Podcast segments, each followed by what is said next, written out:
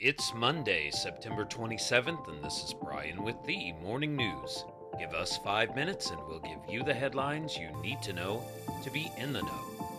Federal officials sent a team of investigators from the National Transportation Safety Board to the site of an Amtrak derailment in north central Montana that killed three people and left seven hospitalized Sunday, officials said. The westbound Empire Builder was en route to Seattle from Chicago with two locomotives and 10 cars when it left the tracks about 4 p.m. Saturday near Joplin, a town of about 200. The train was carrying about 141 passengers and 16 crew members. A 14 member team, including investigators and specialists in railroad signals, would look into the cause of the derailment on a BNSF railway main track that involved no other trains or equipment.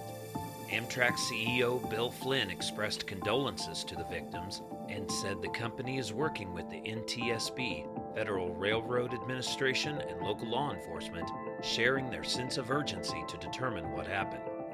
Around the world, Israeli troops conducted a series of arrest raids against suspected Hamas militants across the occupied West Bank early Sunday, sparking a pair of gun battles in which five Palestinians were killed and two Israeli soldiers were seriously wounded. It was the deadliest violence between Israeli forces and Palestinian militants in the West Bank in several weeks. The region has seen an increase in fighting in recent months, with tensions fueled by Israeli settlement construction, heightened militant activity in the northern West Bank, and the aftermath of a bloody war between Israel and Hamas militants in the Gaza Strip last May.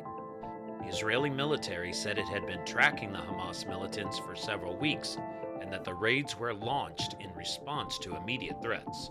Israeli Prime Minister Naftali Bennett said the militants were about to carry out attacks in real time.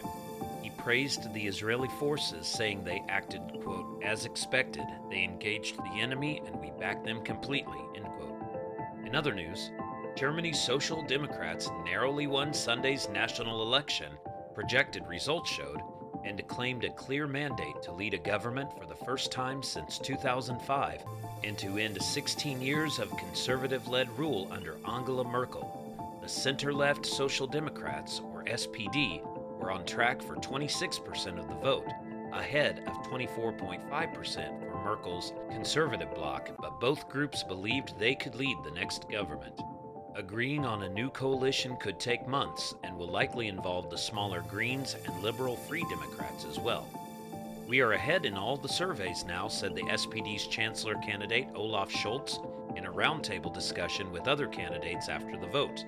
The SPD's rise heralds a swing left for Germany and marks a remarkable comeback for the party, which has recovered some 10 points in support in just three months to improve on its 20.5% result in the 2017 national election.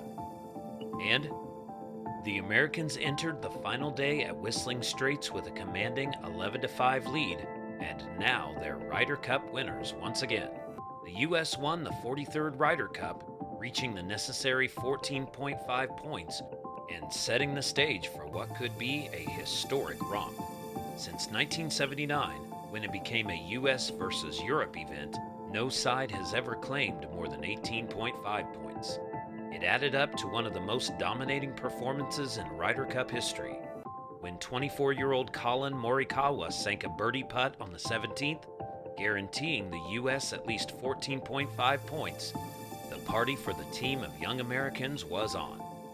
Now you know, and you're ready to go with the morning news.